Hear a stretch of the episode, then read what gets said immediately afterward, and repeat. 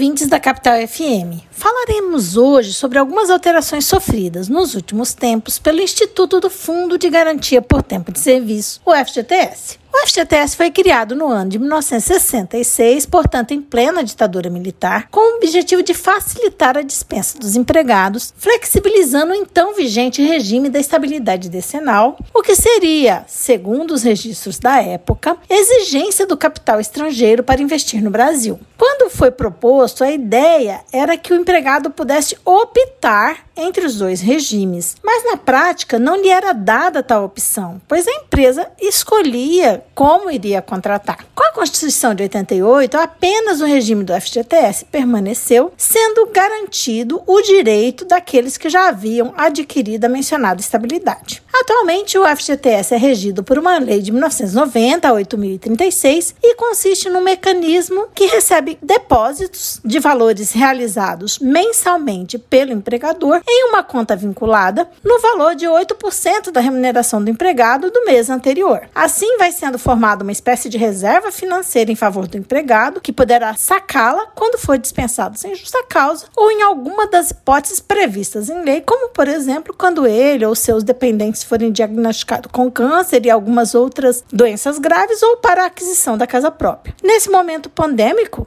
com a edição da MP 40, é, 946-2020, foi permitido que cada trabalhador pudesse utilizar até R$ 1.045 de seu FGTS, isso no ano passado. Entretanto, várias discussões pairavam sobre alguns aspectos do FGTS que aos poucos estão sendo pacificadas, bem ou mal, pelos tribunais superiores. Em relação à natureza da contribuição do Fundo de Garantia por tempo de serviço, o STJ já estabeleceu que não possui natureza tributária, conforme sua súmula 353. O STF, por sua vez, o Supremo Tribunal Federal, quando, julgamento, quando do julgamento de um processo que tratou do prazo prescricional para cobrança pelos empregados dos valores não depositados pelo empregador, entendeu que essa verba é um, uma verba trabalhista, um direito do trabalhador e não um tributo. Assim, fixou a tese de que só serão exigíveis os valores não recolhidos a título do FGTS devido nos últimos cinco anos que antecederem o ajuizamento da ação, sendo que esta ação tem o prazo prescricional de dois anos a contar da data da extinção do contrato de trabalho, assim como as demais parcelas trabalhistas.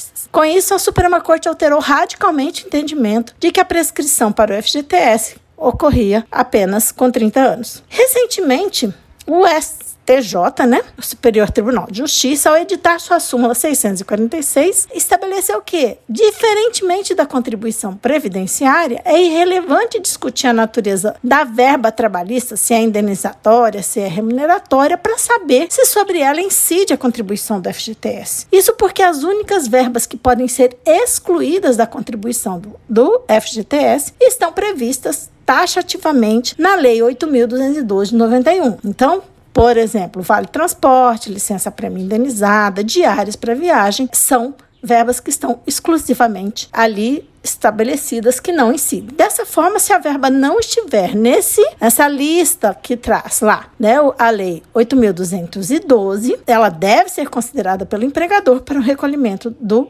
FGTS. Assim, aqueles que lidam com a matéria, sejam contadores, responsáveis pelos setores de recurso humano das empresas, advogados ou mesmo poder judiciário, deverão observar essa súmula em questão no tocante às verbas que incidem é, o FGTS. Por fim, é importante destacar que no Congresso Nacional está tramitando um projeto de lei que pretende, em caráter excepcional, autorizar o saque até o valor de R$ 1.500 das contas do FGTS, mais uma vez em razão da pandemia. Por outro lado, alguns trabalhadores desempregados em situação de vulnerabilidade estão recorrendo à Justiça Federal pedindo é, autorização para o saque do saldo do FGTS, muito embora a pandemia não seja um caso previsto em lei, é, mas entendemos que esse pedido vai ao encontro do princípio da dignidade da pessoa humana neste momento que vivemos. Assim, várias coisas estão mudando, portanto, com relação ao Fundo de Garantia. Por hoje é só. Este podcast teve participação de Carla Leal e Ana Paula Marques Andrade, membros do grupo de pesquisa sobre o meio ambiente e trabalho da UFMT, o GPMAT.